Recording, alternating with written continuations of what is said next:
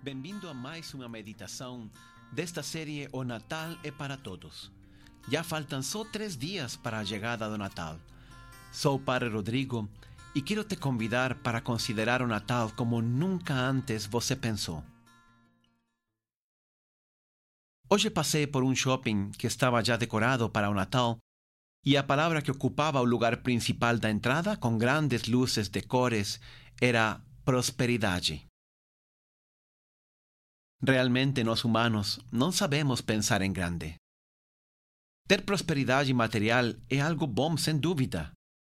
No Antigo Testamento encontramos repetidas vezes que Deus premiava aqueles que lhe eram fiéis com longos anos de vida, com muitos filhos e com muitas ovelhas, vacas e camelos, ou seja, com bens materiais.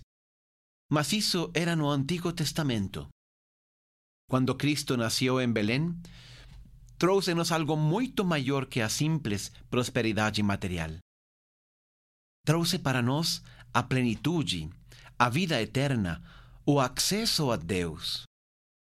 Nenhum bem material pode comprar isso. Nenhuma quantidade de anos poderá se comparar com a vida eterna. O Natal nos levou a um outro patamar completamente diferente. De fato, Jesus nunca desejou prosperidade. Ele não usa a palavra prosperidade, ele usa a palavra vida. Jesus diz: Eu vim para que tenham vida e a tenham com abundância. Vida, em boca de Jesus, é muito mais que prosperidade. Significa plenitude, realização, propósito, transcendência. Essa é a relevância do Natal. Natal trouxe uma verdadeira revolução nas expectativas de nossa vida. O que aconteceu em Natal vai muito além da simples prosperidade. São Paulo expressa na carta aos Filipenses: Sendo ele de condição divina, não se prevaleceu de sua igualdade com Deus, mas aniquilou-se a si mesmo assumindo a condição de escravo e assemelhando-se aos homens. E sendo exteriormente reconhecido como homem, humilhou-se ainda mais, tornando-se obediente até a morte e a morte de cruz. En esta y en las próximas meditações, vamos a aprofundar o significado deste texto del capítulo 2 da carta de São Paulo aos Filipenses. Nesta primeira meditação, Gostaria destacar aquela frase inicial donde Paulo diz, sendo de condição divina. Jesus era Deus. Estava acima de tudo. Tudo foi criado por Ele e para Ele. E esse Deus decidiu invadir a terra. Trouxe sua divindade para nós.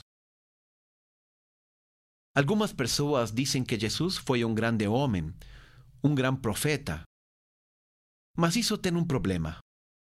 Jesus nunca disse que era um profeta. Ao contrário, uma e outra vez, Jesus insiste que ele é Deus. Eu não sei você, mas eu teria problemas com um homem que encontrasse e que repetidamente dissesse que ele é Deus. Mas ainda, Jesus não apenas diz que é Deus, ele diz que sempre foi Deus por natureza.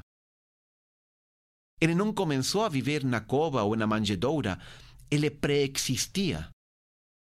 A isso chamamos de preeminência de Cristo. São Paulo o expressa de um jeito solene na carta aos Colossenses.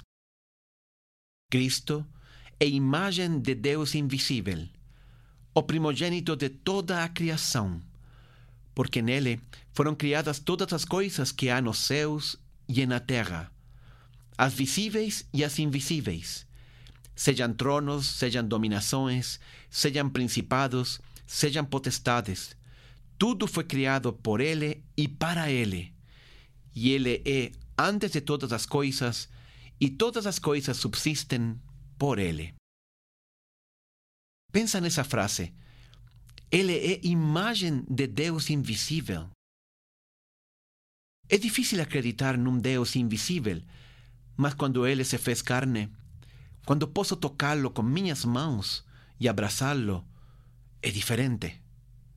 Aí sim eu posso me relacionar com ele. Alguém disse uma vez: ninguém pode amar o que não pode abraçar. Jesus mesmo dirá anos mais tarde, respondendo a esta pergunta de Filipe: Estou há tanto tempo convosco e não me tendes conhecido, Felipe. Quem me vê a mim, vê o Pai. Como dizes tu, mostra-nos o Pai?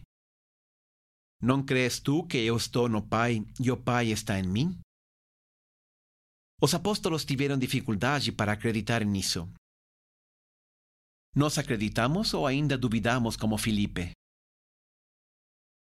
João diz no primeiro capítulo de seu Evangelho: No princípio era o Verbo, e o Verbo estava com Deus, e o Verbo era Deus.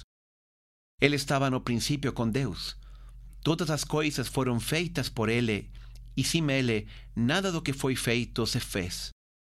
Nele estava a vida, e a vida era a luz dos homens. A importância do Natal radica aqui. Se Jesus é Deus e Deus veio à Terra, então o Natal é o evento mais importante da história da humanidade. Deus criou o mundo e depois Ele entrou no tempo e no espaço para se comunicar conosco. Esse é o ponto de partida de toda a nossa fé. A fé católica não é algum tipo de filosofia, ou um livro de sabedoria, ou um código moral, ou certas tradições ou rituais. A fé católica é um evento histórico.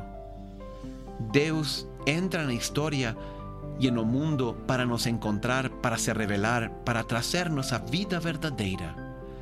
Foi o primeiro e maior presente de Natal.